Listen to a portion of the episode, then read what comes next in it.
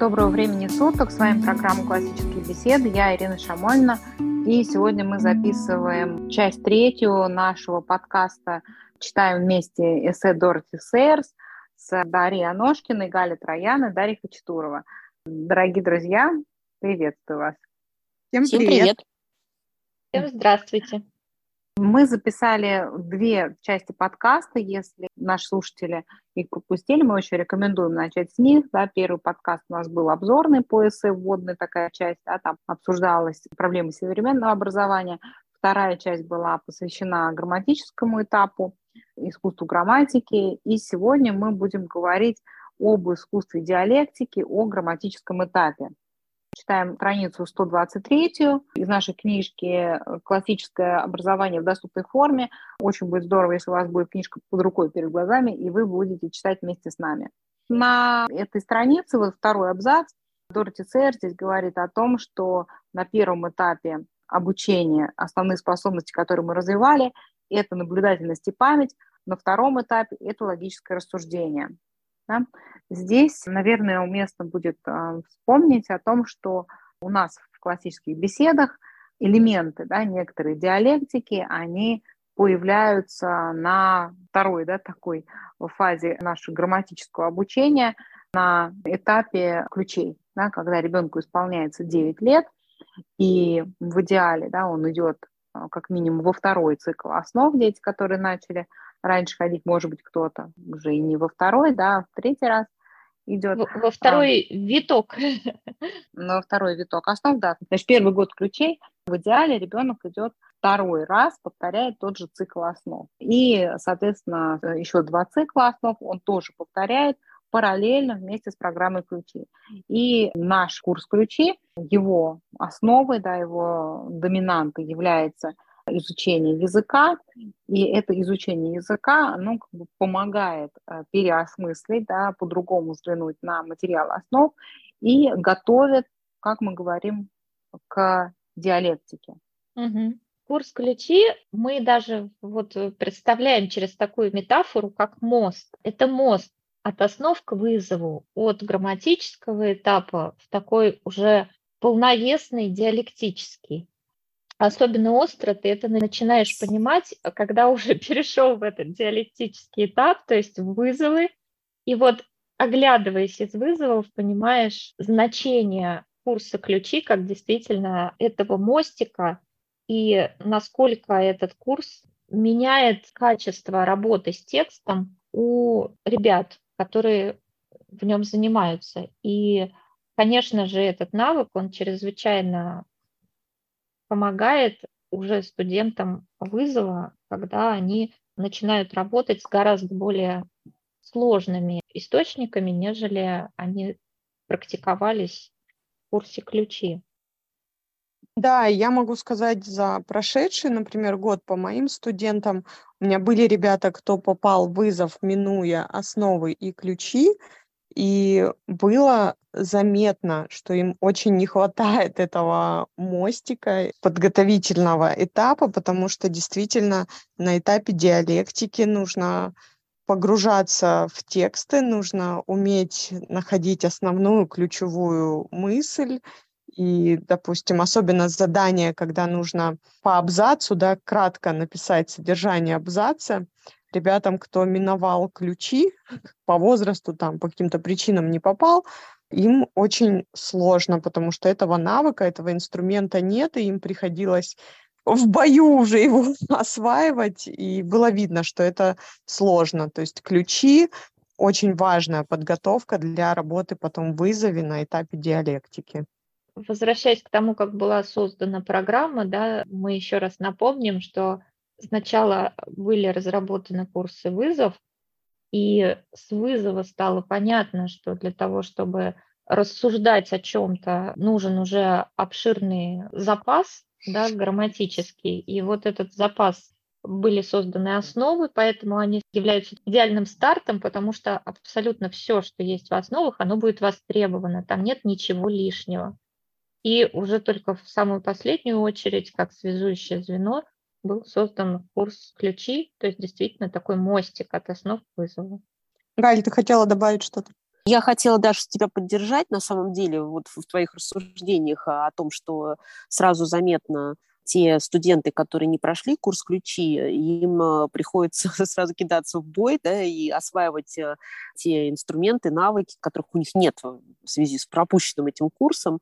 И очень чувствуется это, когда ребятам приходится работать с несколькими источниками, да, писать свои там рефераты, какие-то работы готовить по каким-то темам определенным науки, например.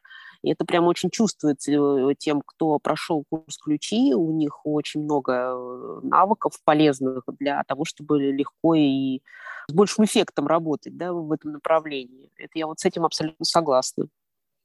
Но опять же, вот в утешение тем, кто не попал в курс ключи, да, и, может быть, о программе узнал только в этом возрасте, когда детям было уже по 12 лет, можно сказать, что именно, например, вызов альфа, то есть первая ступенька вызова, он все-таки сосредоточен еще на тех инструментах, которые мы в том числе в ключах отрабатывали. Тоже заполнение шаблона да, по книге, это все не просто так.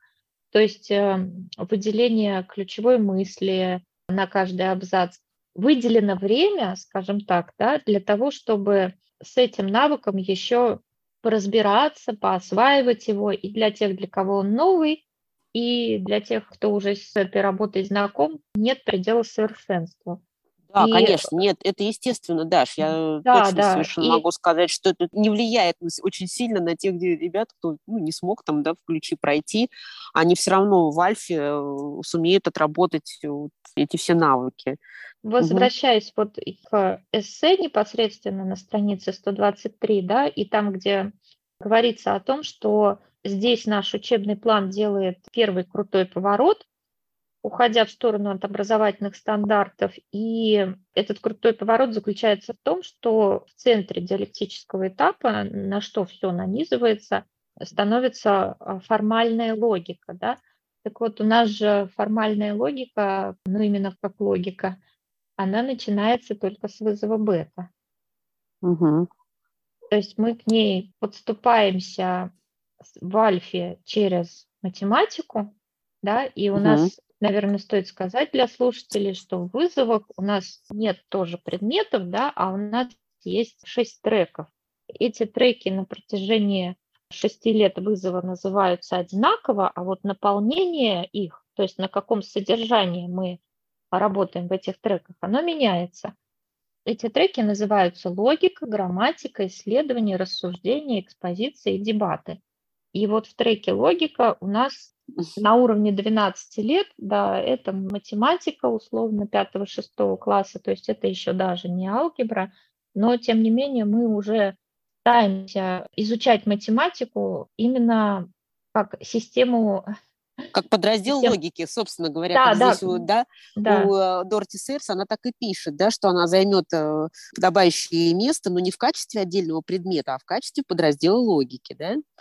Да, да, спасибо. То есть, Галь. вот, То есть, правда, вот практическое применение силогических правил к числам и мерам, это вот очень точно, на мой взгляд, сказано, да, как вот следует рассматривать математику, если говорить именно о логике. Это вот все то, что в логике э, мы изучаем, в математике, это очень хорошо можно применять к числам и мерам. А, ну, просто немножко добавить, что очень интересно для меня оказалось. У меня до курса вызов с моим сыном были определенные трудности в математике. И вот этот подход рассмотрения, ну, что математика идет в разделе логики, то есть это действительно крутой поворот даже к изучению математики. И по прошествии года мне ребенок сказал, что он наконец-таки полюбил математику. Для меня это было очень радостно, очень неожиданно, я такого эффекта не ожидала. То есть следование тому, что предполагает программа, и не просто изучение учебника, решение каких-то задач, а именно вот такой логический подход, логическое рассуждение. Мы изучали логику на математике и побороли страх и нелюбовь к математике. Вот такое да, интересное Даша, открытие. Очень, спасибо за это замечание. У нас даже есть специальный подкаст про математику в вызове потому что это совсем другая математика. Да? То есть, казалось бы, ну, когда смотришь на учебный план вызова, ну, кажется, что, ну, математика – это самое, как понятное и знакомое, остальное все какие-то странные слова, типа рассуждение, экспозиция, да, а вот тут математика. Все понятно, все понятно. Ну, да, все понятно. На самом деле она совсем не та математика, которую проходит в школе, да, то есть материал тот материал же, да, тот же, только подход другой, да, но подход материал. совершенно другой, да, и действительно, mm-hmm. если на этапе грамматики Грамматика – это предметное такое образование, да, там очень понятный этап, что вот конкретно есть информация, которую мы заучиваем, и, собственно, это ни у кого не вызывает вопросов, что там вы делаете. Ну вот, э, есть информация, вот мы ее учим, здорово, потому что, ну, школа, собственно, она вся и состоит практически из заучивания информации, да, плюс заучивания алгоритмов. То на диалектическом этапе классического образования все становится настолько по-другому, это действительно не предметное обучение. Это довольно сложно переключиться на самом деле на вот такой угол зрения, но на самом деле так. Здесь материал сам, он вторичен по отношению к тому, чему мы пытаемся научиться, да, то есть также материал математики, он как бы вторичен по отношению к тому, что мы хотим, чтобы ребенок научился видеть логические взаимосвязи. И вот это вот умение видеть да, взаимосвязи, умение размышлять, да, умение анализировать, оно становится стержнем всего вот этого второго диалектического этапа. Да. Здесь вот Дороти Сейерс пишет, что в первой части тривиум упражнением, на которые словно бы нанизывался весь остальной материал, была латинская грамматика, да, но в КБ это не совсем так, да, у нас стержнем скорее является а, грамматика русского языка, да, то есть мы на основах только-только знакомимся, да, немножечко с латынью. Реальное изучение латыни начинается в вызове. То во второй части таким будет формальная логика. И дальше она пишет, да, на 124 странице наверху о том, а, что у людей, когда они слышат там изучение логики, они не очень как бы понимают, зачем это нужно. Да? Что, в общем, для нас тоже вполне а, понятная реальность, поскольку школьный курс не содержит такого предмета. Да. До революционной гимназии изучали логику как предмет. Да. При Сталине была попытка вернуть логику в, в среднюю школу. В настоящее время логика не входит в образовательный стандарт, и людям не совсем понятно, что это такое, зачем это нужно. Да. Это вот к вопросу о инструментах. Да. Вот она пишет, что логика есть искусство корректного рассуждения. Если А, то Б гипотетическая природа А никак не отменяет ценность метода. В самом деле практическая ценность формальной логики сегодня заключается не столько в установлении позиционных утверждений, сколько в быстром определении ошибочности умозаключений. Да, в этом плане э, логика очень э, ценна и, и важна, особенно в ситуации, в которой мы все живем, переизбытка информации, когда информация сыпется отовсюду. И мне вот еще очень ценная эта ее мысль, что логика была дискредитирована отчасти потому, что мы стали считать себя практически полностью зависимыми от интуиции и бессознательного. Mm-hmm. Вот, то есть мы вообще, получается, добровольно отказались от разума. Да? Разум, да, вот. да, рассуждения. И да. стали вот этими заложниками интуиции бессознательного, в то время как ни то, ни другое в мире, оторванном от корней, от э, традиции, от э, культуры такой глубинной, которая передавалась бы от поколения к поколению, и тогда еще можно говорить о какой-то разумной интуиции, которая именно выписана, взращена в ситуации передачи традиции, да, но когда мы всю эту традицию потеряли, ни о какой интуиции, кроме как веры в сверхъестественное что-то, да, что нами движет, речи быть не может. И в данном случае вот эта вот интуитивность действий, да, и то, что мы как-то слишком полагаемся но вот это бессознательное, оно даже по-христиански нам совершенно не показано, да, то есть вот э, кто в этом бессознательном нами управляет, что нами движет. Ну вот отец Дмитрий говорил, что самый ценный дар от Бога человеку – это способность к рассуждению.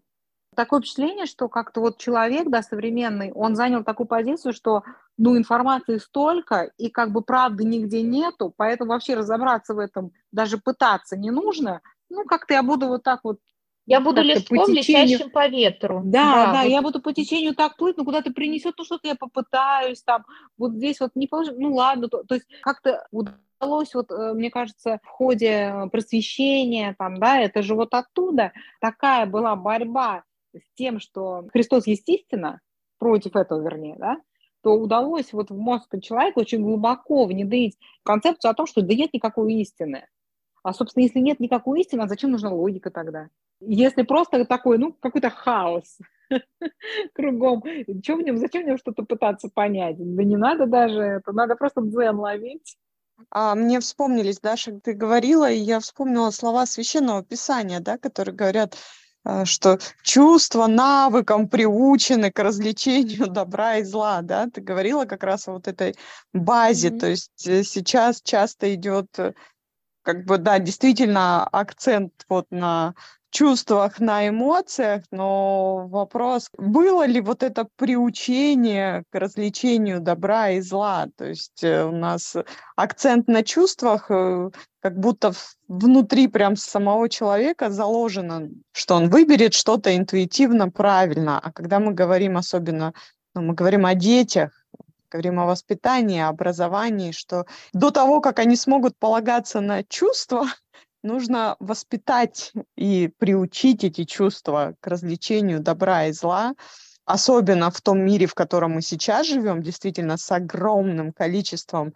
информации, очень разной. И альтернативных сценариев, да. То есть если еще те же 150 лет назад было четкое понимание роли мужчины, роли женщины, мужа, жены, какие-то очень обществом поддерживаемые разграничения, да, то сейчас слишком много альтернатив, они повсеместны. Очень, вот это вот. да. И надеяться здесь на какую-либо интуицию или бессознательное, это значит обрекать себя вот на плен и не брать ответственность в свои руки, а действительно вот плыть по течению, да. И очень остро чувствуется необходимость изучения логики. Более того, мы вот не сказали, да, что диалектический этап – это возраст спорщика, а классификации, предложенной Дороти Сейерс, в это время как раз с детьми даже совершенно замечательно и как-то напрашивается вот выстраивать беседы, исходя из какой-то аргументации, логического рассуждения, и они сами к этому расположены, расположены. И действительно имеет смысл направлять вот эту вот их энергию в конструктивное русло дискуссии.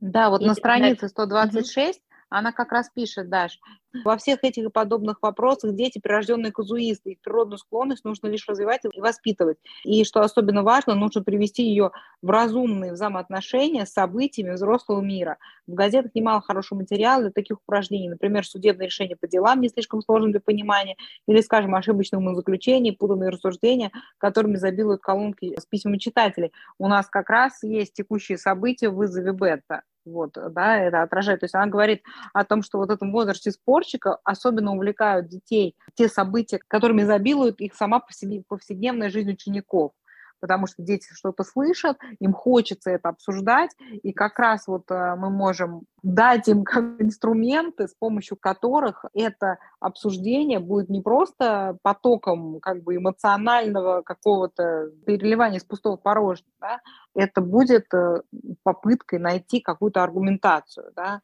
а вот какой бы ни был найден объект для диалектики, она пишет, да, тоже страница 126. Конечно же, чрезвычайно важно, чтобы внимание сосредотачивалось на красоте и композиции точного доказательства или отточенного аргумента. Критика не должна быть исключительно разрушительной, но в то же время и учитель, и ученик должны быть готовы распознавать заблуждения, неточные умозаключения, двусмысленность, безотносительность и какие-либо ненужные излишества и преследовать их как крыс. На этой стадии полезно будет начать писать изложение сочинения с последующим их сокращением на четверть или даже наполовину.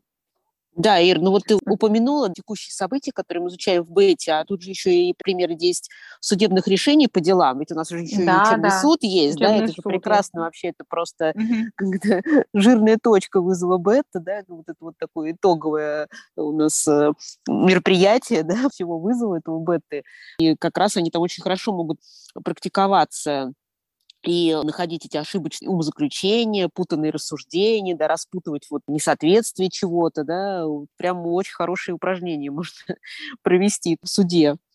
Вообще, действительно, мы читаем это эссе уже больше шести лет, да, и несколько раз в год обязательно его перечитываем. И я ловлю себя на том, что в зависимости от э, своего опыта и той стадии, на которой находится мой сын, да, я обращаю внимание на разные вещи, ну, как, наверное, и все. И когда он был в основах, уже не первый год, и я перечитывала это эссе, и думала, ну вот же, вот же, тут прям все написано, вся инструкция, из чего должны состоять основы. Они же вот из этого всего и состоят. Что же мы так снова и снова объясняем, что такое основы, когда тут все написано? Потом, значит, я читаю уже, когда сын в вызове, да, я читаю, что нужно перейти к написанию эссе, дискуссиям и критике. Да? Ученики пробуют себя в этой области. Многие уроки по любой теме будут иметь форму дебатов. И я думаю, ну это же наш вызов, но у нас же все это есть. Почему мы опять что-то объясняем? Вот в эссе все, все сказано точно так, как реализовано в программе. Вернее, в программе реализовано все в точности. Да, вот как раз про то, что мы все время про что мы говорим даже, да, что про предметы вторичные, да, вот она даже пишет угу. прям конкретно, 127 страница. Повторим, содержание учебного плана на этой стадии может быть любым на ваше усмотрение. Это, да, такой шок контент mm-hmm. любым. Да, Содержание да. учебного плана на этой стадии может быть любым на ваше усмотрение. Предметы, в кавычках, предоставляют материал, все они должны рассматриваться лишь как зерно для работы умственных жерновов. Следует поощрять попытки учеников самостоятельно искать пищу для ума в книгах, в том числе и в справочниках, только прежде научите их распознавать и выбирать именно авторитетные источники. Ну, все точно. Да, все, этому, чем мы это, занимаемся, да, постоянно. Этому тоже посвящен как раз вызов альфа, когда мы подступаемся да. к выбору источников, мы снова, снова и снова на занятиях говорим о том. Постоянно а, к этому возвращаемся, как, правда же? Как да? выбирать эти источники, да. когда ребята делают свои выступления, да, сообщения по разным темам, естественно, научных областей, по той же истории, географии. И неизменный такой вопрос э, ведущего, который может быть уже набил оскомину, какими источниками вы пользовались, угу. почему вы сочли их э, достойными вашего внимания. Как вам кажется, вот у нас есть требование, что любое сообщение должно быть сделано на основании минимум трех источников, да? Там я еще спрашиваю, нашли ли вы какие-нибудь расхождения в этих источниках? Или же та информация, которую вы узнали, она везде была представлена Одинаково. одним и тем же образом, да? да? То есть да, у нас да. сходилось, так сказать, показания сошлись. Ну или, например, если они взяли два-три источника, и в них информация разнится, она не mm-hmm. сходится, да, то тоже я задаю вопрос, а что тогда нам делать? Взять еще один источник и посмотреть там, да? То есть поискать еще, не остановиться на этом, а дальше продолжить какое-то исследование свое. Да, обязательно обсуждаем выходные данные, да, там книги, угу. статьи, обращаем внимание на автора. И вот, вот это все обсуждение, оно раскручивает такую цепочечку, когда запускается механизм размышления у самого студента, и он уже критически воспринимает то, что ему предлагается мы замечаем, и, по-моему, Даша, ты как раз э, в прошлом подкасте рассказывала о маркере таком, да, когда у тебя сын с другом разговаривали о чем-то, и сын сказал, каким источником ты пользовался? Да, То есть да. откуда, откуда ты вот эту информацию транслируешь? А можно ли этому доверять? Да, у них прямо это, мне кажется, уже в крови. Если мы постоянно к этому обращаемся, постоянно делаем на этом акцент, внимание, то они уже сами начинают точно так же задаваться такими же вопросами. Знаете, мне еще а. вот нравится тут такой момент, вот э, есть абзац, в котором Дороти Лисейрс говорит о том, что может возникнуть вопрос, не поощряем ли мы излишне детей возраста спорщика, да, детей, угу. которые вступают в подростковый возраст. Как известно, мы все его боимся, переживаем, и что все и так будет плохо, а мы еще и как бы учим детей на занятиях. Спорить, да? Да, мы учим их спорить, мы начинаем их э, учить логике, да, искать ошибки, да, как уже свыше там было сказано, находить там в статьях, в литературе, но ведь это все они перенесут и в жизнь, и как бы с ними и так невыносимо, а они еще, мы их еще и поощряем как бы к спорам. Вот давайте, может быть, поделимся. Я могу со своей стороны сказать, что как раз наоборот, когда ребенок получает инструменты того, как мыслить логически, как вообще разбираться, как самому структурировать свою мысль о том, что есть разные источники. Вот на опыте именно моих взаимодействий с сыном я могу сказать, что скорее наоборот, это дает очень плодотворные плоды даже не в академическом плане, а просто в принятии каких-то решений, потому что действительно это возраст спорщика. Вот я с Дашей соглашусь, что на уровне основ ты читал, и ты так про возраст спорщика думаешь, ну да, да, наверное, я так с подростками-то mm-hmm. сталкивался по жизни, ну да, наверное, это как-то так будет. А когда ты вступаешь в этот этап, и он вот с тобой живет вместе, это твой родной любимый ребенок, и ты думаешь, вау, да это же возраст спорщика, вот он, вот о чем шла речь. Ты прям это, ну, на практике видишь вот эту способность, что он входит в новый этап взросления, все изменения, которые происходят. И ты видишь, насколько это важно и в чем вот особенность образования классического, в котором участвует вся семья. Не ребенок, он где-то пошел, научился там, овладел какими-то инструментами и пришел их оттачивать на родителях дома. Нет, ведь расту и я как мама, да, и наш папа тоже познает э, искусство логики, мы вместе этим занимаемся, и скорее наоборот, я могу поделиться с тем, что у нас фактически к минимуму сведены такие типичные, знаете, споры с подростками серии с аргументами потому что, или там, ой, все, о чем с вами разговаривать, то есть этого нет, даже какие-то сложные ситуации в чем-то Естественно, сын бывает с нами не согласен с какими-то нашими решениями, но мы можем сесть и начать действительно приводить друг другу аргументы, объяснять. И сейчас даже иногда бывает, он объясняет свой поступок, говорит, мам, я это сделал, потому что у меня на это есть три аргумента. Я, в принципе, с ним согласна, но ему вот важно их сказать. Он говорит, он говорит, ну я знаю, что ты со мной согласна, но можно я вот скажу, чем я руководствовался? Вот у меня, смотри, три аргумента, почему нужно поступить так. И ну, меня это вот очень радует. Я считаю, что это очень хороший результат, что даже те какие-то пока простые первые решения, которые он принимает как подрастающий молодой человек, что как раз он уходит от импульсивных решений, основанных на сиюминутных чувствах, а анализирует, какие будут у этого последствия. И иногда я соглашусь, иногда он, он мне приводит аргументы, какие там только вернулись из поездки, иногда было, что в путешествии он что-то говорит, мам, ну этого не надо давать там младшему у нас ребенку. Он говорит, потому что смотри, вот, вот такие-такие последствия, у нас будет проблема, поэтому. И мне вот очень как раз интересно общаться с ребенком, когда он начинает э, познавать логику и как строить логические размышления. То есть я вот тут соглашусь полностью с автором, что никакого вреда мы не причиняем детям, подросткам и нашим студентам. Вот мне хотелось бы, чтобы вы поделились, Даш, ты, Ира, Галь, вот как у вас это проходит? Именно не с академического плана, а как это влияет вот на взаимоотношения с детьми? Да, ну, я с тобой вот, абсолютно согласна. Вот наши э, такие вот бытовые какие-то разговоры, часто очень э, бывает такое, что ну, с чем-то ребенок не согласен, или я не согласна с тем, что он собирается сделать, или какое-то решение принять, или как поступить. И благодаря тому, что я могу всегда сослаться, ну давай мы с тобой логически рассудим, вообще ты приведешь свои аргументы, я свои, мы подумаем и решим все-таки, как лучше поступить, благодаря этому очень часто, э, казалось бы, кому-то вот со стороны может казаться, что это конфликтная ситуация, и может быть, вот как ты говорила, да, там, ну все, с вами не хочу говорить, вообще это все понятно, и я ушел, там, и развернуться, хлопнуть дверью.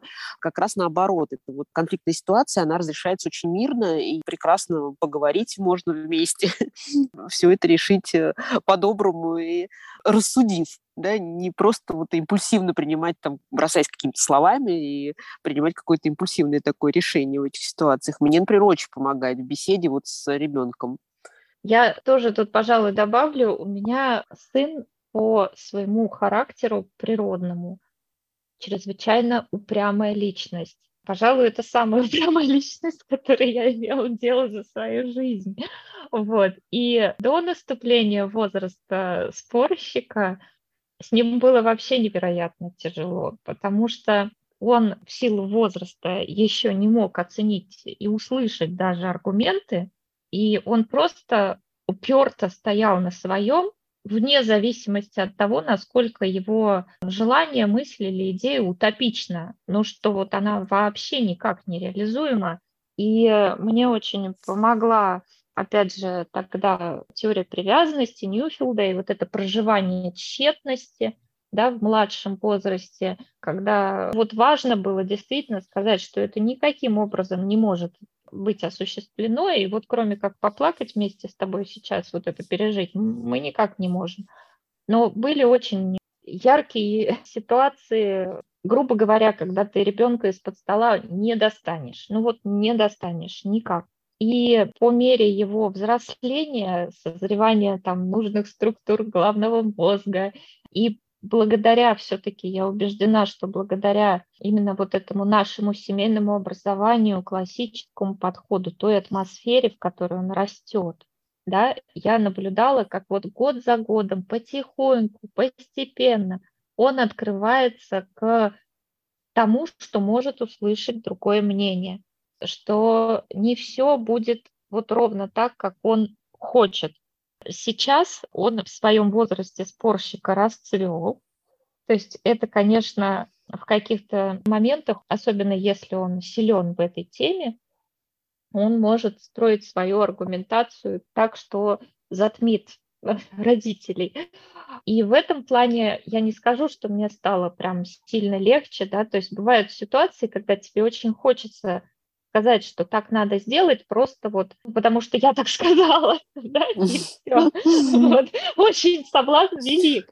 Бывает да это всем такое. родителям, мне кажется, хочется, не аргументируя, я только, ну, только аргументируя тем, что я сказал, то, что я родитель, я лучше знаю, все. Да, да, да, но с другой стороны, вот я просто счастлива, что он научился, наверное, можно сказать, что научился осознавать, воспринимать, что не его точка зрения единственная, вот вообще, как это истина в последней инстанции, да, и у меня появились инструменты, то есть вот меня ими вооружили, когда угу. на какие-то его умозаключения или еще что-то я понимаю, в какую сторону мне повернуть, какой аргумент привести или, да, или чем я могу апеллировать вообще. Да, или какой инструмент предложить. Даже в ситуации, когда я не знаю, что ответить в силу информации, да, то есть я не владею предметом, но я там в силу просто опыта понимаю, что не надо этого делать, я ему говорю, так, давай, поставим таблицу ПОИ. Да, это любимое. Все, это просто волшебная таблетка. А у меня, я даже уже, знаешь, бывает, что, например, ребенок говорит, ну я понял, мам, надо пойти составить табличку ПОИ. Да, тут можно пояснить, что ПОИ – это когда ты задаешься вопросом, стоит ли, да, стоит, не стоит, то есть, ну, когда есть какая-то развилка, дилемма, да, нет, и ты пишешь П положительное, что да, стоит, ну, какие-то аргументы, да, последствия того, что ты решаешь, что да, О отрицательное, нет, не стоит так поступать, э, делать там что-то. Ну и интересно это мы так рассматриваем э, литературные произведения в треке экспозиции, то есть мы читаем произведения детской и юношеской литературы, ребята сами выбирают те проблемы, которые их волнуют в произведении, да, поступки главных героев или второстепенных, и вот составляют такую табличку, это является именно инструментом. То есть он универсальный, он применим не только в художественной литературе, но и в жизни. И причем свете, самое интересное, да. что зачастую интересные факты, которые они пишут сначала вот для работы с какими-то художественными произведениями, эти интересные факты и в жизни тоже можно будет добавить впоследствии либо в положительные, либо в отрицательные да, аргументы. Это дополнительные да. получаются. Да. Они интересные до той поры, что просто ты сразу, может быть, не сразу понимаешь, угу, какую, угу. какую точку зрения тебе принять, да. да. да. А Рассматривая колонку эту... интересную, уже как-то... Составлять эту таблицу ПОЭ нам помогают топосы Аристотеля. Это такие вопросы, через которые можно дать определение, провести сравнение, выяснить обстоятельства, взаимосвязи и э, обратиться к свидетельствам, да, то есть это всестороннее рассмотрение а, любого вопроса. И в этом, в 2023 году у нас родительские практикумы программы, классические беседы сосредоточены на вот освоении инструмента этого топоса Аристотеля, и все те, кто еще успевает э, в июле и августе прийти на практикум программы, очень вам искренне советуем их посетить, потому что там как раз вы вот с этими инструментами, о чем мы сейчас говорим, и топос Аристотеля и таблица Пои, познакомитесь и э, на деле увидите, насколько они эффективны. Но вот самое ценное, И попрактикуете сами. Да, подытоживая вот вопрос Даши, да, что насколько легче, не легче стало со спорщиком-то, да, легче стало в том плане, что и он знает, грубо говоря, правила игры, инструменты. И я угу. знаю, если раньше была ситуация, что это была просто эмоция, и ты с эмоцией угу. должен как-то взаимодействовать, существовать, как-то ее гасить или что с ней делать, то угу. сейчас мы действительно перевели эмоцию в область разума, да, и как раз-таки угу. сняли вот накал страстей, и обо всем можно поговорить рассудительно, и это не вызывает отторжения у ребенка. То есть ты угу. ему предлагаешь рассмотреть эту ситуацию по топосам, да, задаешь ему вопросы, и он готов идти с тобой в диалог. Вот это самое ценное. Да, да, Да, я именно вот о том, что не то, чтобы это прям, что все замечательно, все конфликты решились, вот именно вот этот эмоциональный накал, он уходит, все приходит в русло диалога совместного, такого конструктивного, полезного. И даже я вспомнила историю, у меня тоже сын Даниил, может быть, это как бы тоже как-то связано со склонностью спорить, шучу, конечно. Но у нас была интересная ситуация тоже за этот год, когда я уже сейчас не помню по какому конкретно поводу, но как бы я говорю нет, и я говорю, Дань, ну в этой ситуации нет, просто потому что мы так с папой решили, как родители. Мы считаем, что, ну вот, я говорю, я не буду сейчас это все раскладывать, просто нет. Ну и я смотрю на него с таким интересом, и я говорю, что скажешь, логическая ошибка? Ну, не аргумент. А он мне говорит, да нет, здесь нет никакой логической ошибки. Я говорю, почему? Он говорит, ну, как раз все, говорит, в рамках логики. Вы законодатели в нашей семье, вы, говорит, родители, мы, говорит, дети, и находимся сейчас на вашем как бы, обеспечении, попечении, полной зависимости от вас. И он говорит, в том, что ты можешь сказать нет просто потому, что ты так считаешь правильным, говорит, в этом нет логической ошибки. Я думаю, ну ничего себе. Да, это уже как это высший уровень, да, игры. Конечно, конечно, не все всегда так хорошо и легко решается, но я вижу, что это вот действительно у нас, да, мы играем по одним правилам. Это вот очень так, хорошая аллегория.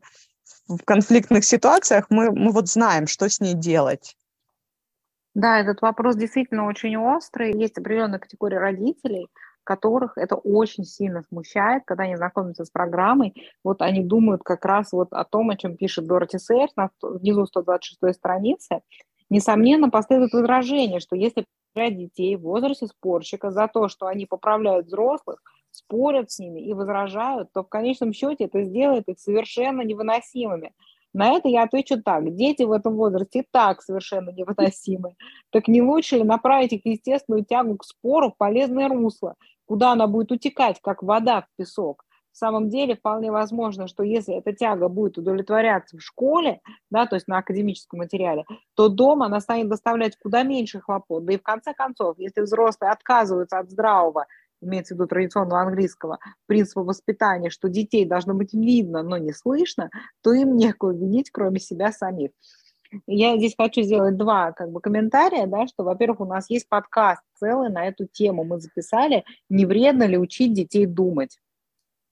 Очень рекомендую его послушать. Тема, у кого как бы вот этот вопрос, э, кого смущает, да, что дети станут э, все время стараться э, оспорить аргументы взрослых и как это вообще вот сочетается там с почтительным отношением и так далее. На самом деле здесь конец абзаца того, что пишет Церс, оно во многом отвечает на то, что сформулировано в начале, да, что детей должно быть видно, но не слышно. О чем здесь э, говорится, в чем суть, как я понимаю, вот этого упоминания, да, это о том, что э, в семье э, дети должны быть знакомы с понятием какой-то дисциплины, да, дисциплины в отношении взрослых, да, и вот тот самый, то, что, вот, Даш, ты привела пример, когда сын сказал, что вы законодатели в семье, да, и вы имеете право на как бы, такие решения, которые не подлежат обжалованию да, не подлежат оспариванию вообще. Да, то есть если в семье выстроены вот такие отношения, что ребенок понимает, что он в каких-то случаях может просто быть как бы, ну, лишен права говорить, лишен права возражать. То есть вот по этой да, ситуации решение родителей вот такое, да, оно не подлежит обжалованию. Да. Это нормальная ситуация, здоровая, в которой семья да, находится вполне в безопасности, и дети обучаются инструментарию, инструментам ведения диалектической беседы эти инструментарии, они не будут использованы там во зло, на подрыв авторитета родителей и так далее, потому что авторитет родителей, он не должен быть, ну, как бы связан с тем, знает ли родитель формальную логику или химию с физикой и так далее. Он не на этом зиждется, да? поэтому вот мы э, как раз в том подкасте об этом много говорим. Угу. Хотела поддержать, во-первых, совершенно замечательный подкаст, и спасибо, что там двое пап угу. в нем, да, там Андрей Рогозянский и отец Артемий угу. Это очень ценно, что папы у нас тоже участвуют и их мнение услышать. А во-вторых, вот, да, хотела сделать такую ремарку, когда мы все тут так замечательно поделились тем, что нам во многом стало проще и увереннее общаться со своими детьми, владея инструментами дискуссии, да, и такого корректного спора, аргументации. Тут очень важный момент, а, про который мы говорим с самого начала всех подкастов и классических бесед, что это при сохранении отношений, что отношения здоровой семейной иерархии, привязанности, любви, уважения – что все это либо сохранено, либо восстановлено, про что тоже были подкасты, про расшколивание, да. То есть речь не идет о том, что если вас ребенок ни во что не ставит, и тут он овладел инструментом спорщика, то вдруг он проникся к вам пониманием и уважением. Да? То есть все важно воспринимать через призму здоровых отношений в семье, детско-родительских.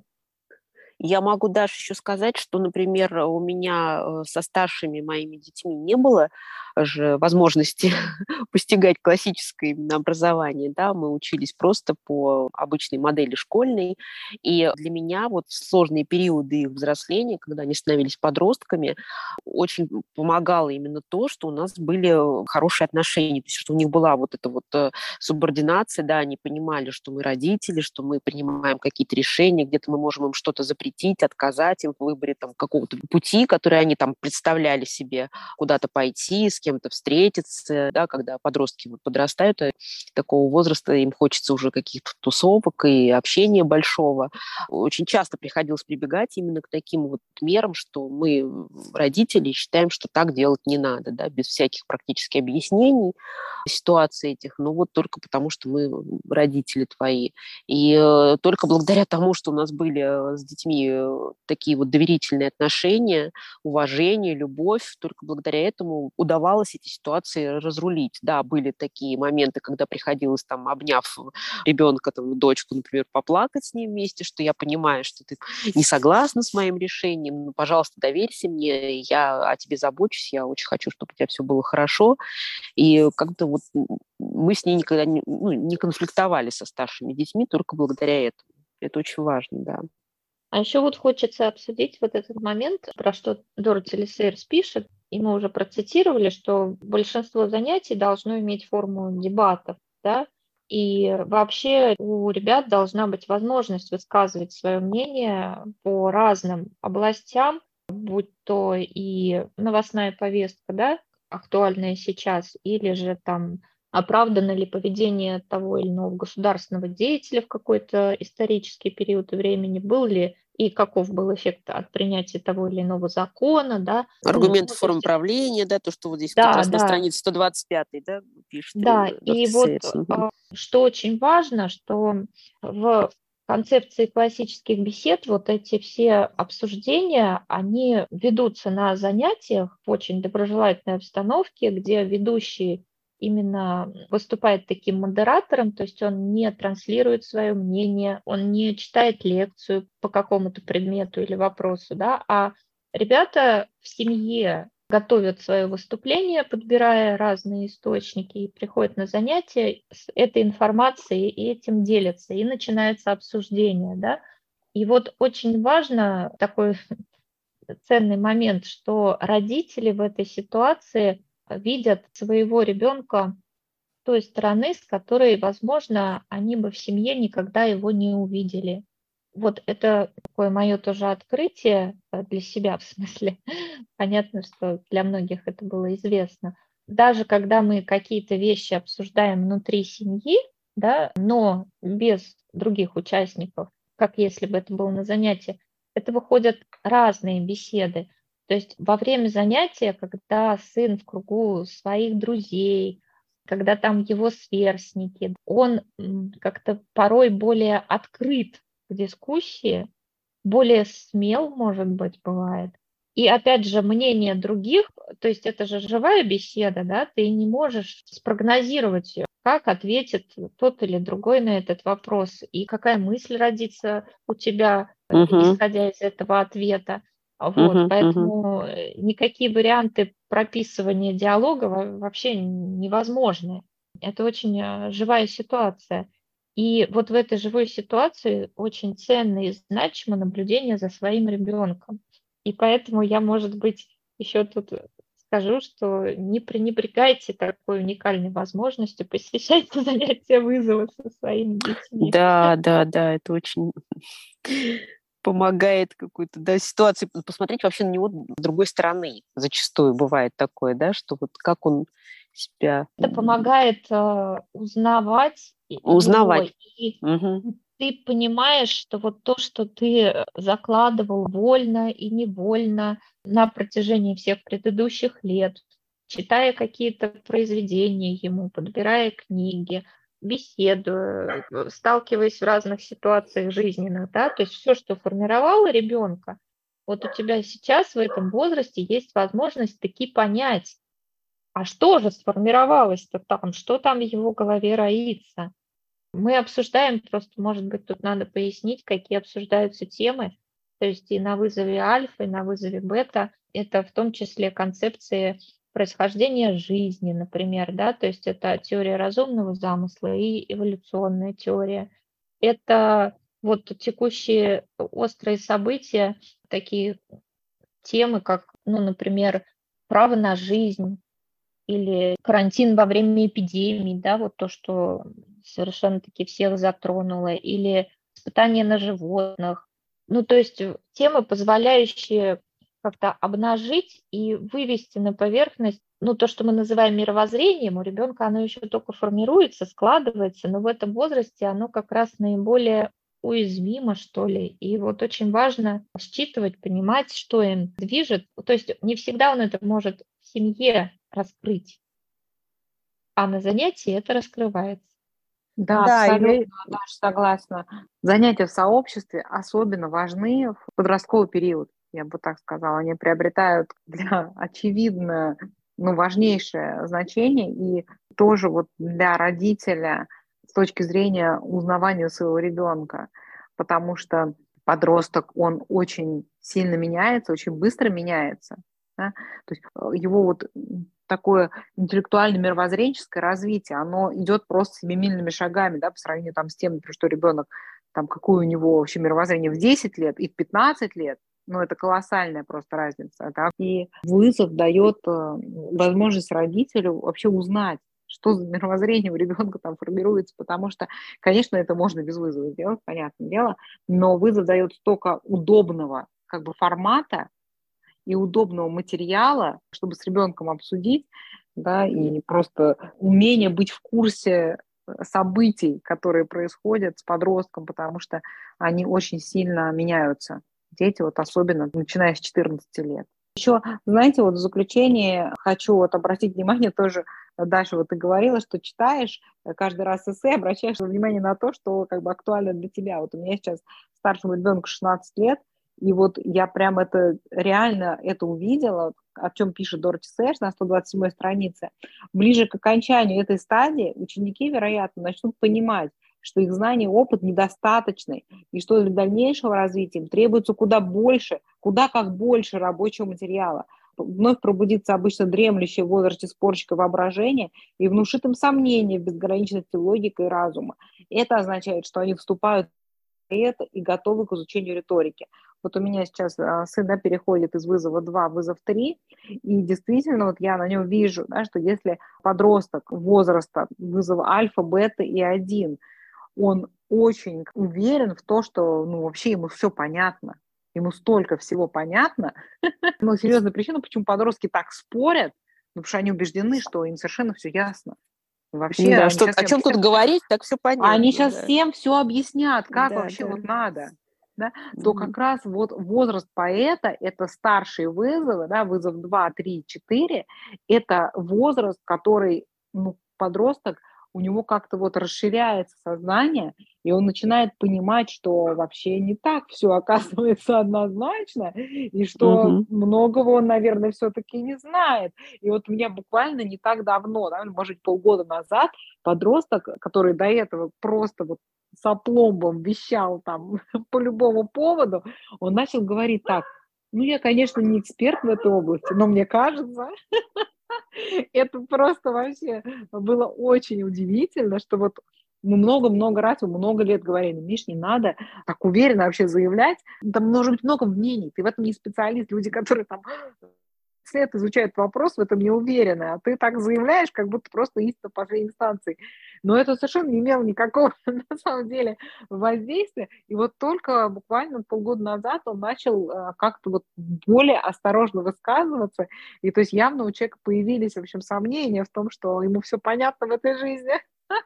Это действительно очень интересно, и оказывается, это, это признак того, что ребенок становится поэтом, ну, как бы, да, в терминологии Сейерс. Я действительно раньше, когда читала эссе, вот конкретно на эту фразу, как-то никогда не обращала внимания. Она вот у меня выделена зеленым маркером, как раз весь этот абзац, и я тоже, перечитывая в очередной раз, обратила внимание, а вот сейчас, когда ты поделилась, Ирин, у меня возникла мысль, ну, то есть совершенно очевидно, да, мы тут э, все понимаем, что наступление этого этапа, оно не гарантируется возрастом, да, то есть еще важен уровень развития. И я вот поймала себя на мысли, что ведь очень многие люди до возраста поэта не доросли, они вот так и застряли в возрасте спорщика. То есть ведь как много у нас э, ситуаций, когда в картине мира человека только черное и белое. Ну, Даша, да достаточно посмотреть любое ток-шоу. Там возраст спорщика такой бесконечный. Как это, вечный студент, и даже не студент, вечный престудент. Просто люди совершенно оголтело уверенные в своей правоте, не способные слышать оппонента, захлебывающиеся как бы слюной, которым все понятно про всех. Ну, вот это он и есть. Они не смогли к сожалению, перейти дальше с людьми в таком формате ну, совершенно невозможно на самом деле полноценная дискуссия, потому что они уверены, просто что они правы. Как вот и в теории Ньюфилда, взросление – это совершенно не гарантированный факт. да, вот взросление личности.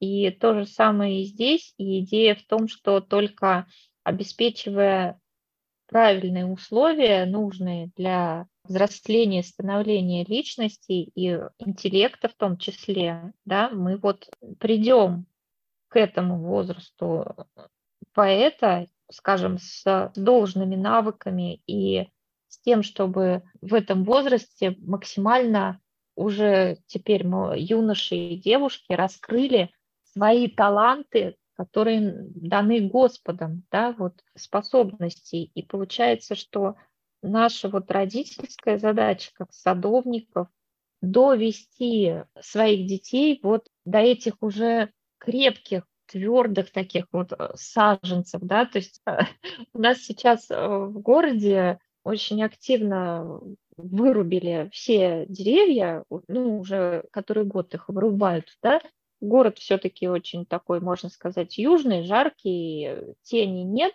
и меня совершенно возмущает, что взамен этих деревьев посадили вот маленькие такие саженцы, которым, ну, года два максимум, да, и большинство из них не пережило даже первую зиму. Мне эта аналогия очень как-то напоминает наше школьное образование, в котором как-то все застряли и ничего не пережили.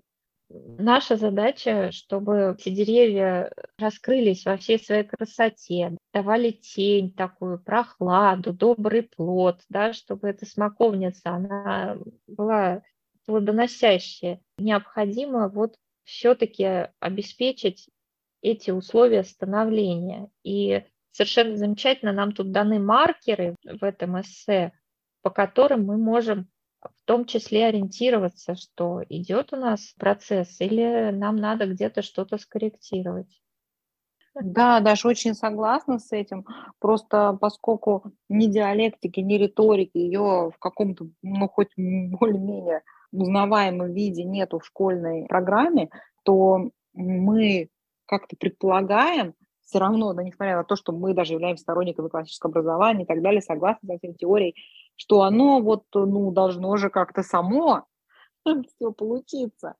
Ну, школьная программа, собственно, так предполагает, что оно как-то само все, то есть ничего целенаправленно не делается ни для развития диалектического, ни для развития риторического мышления.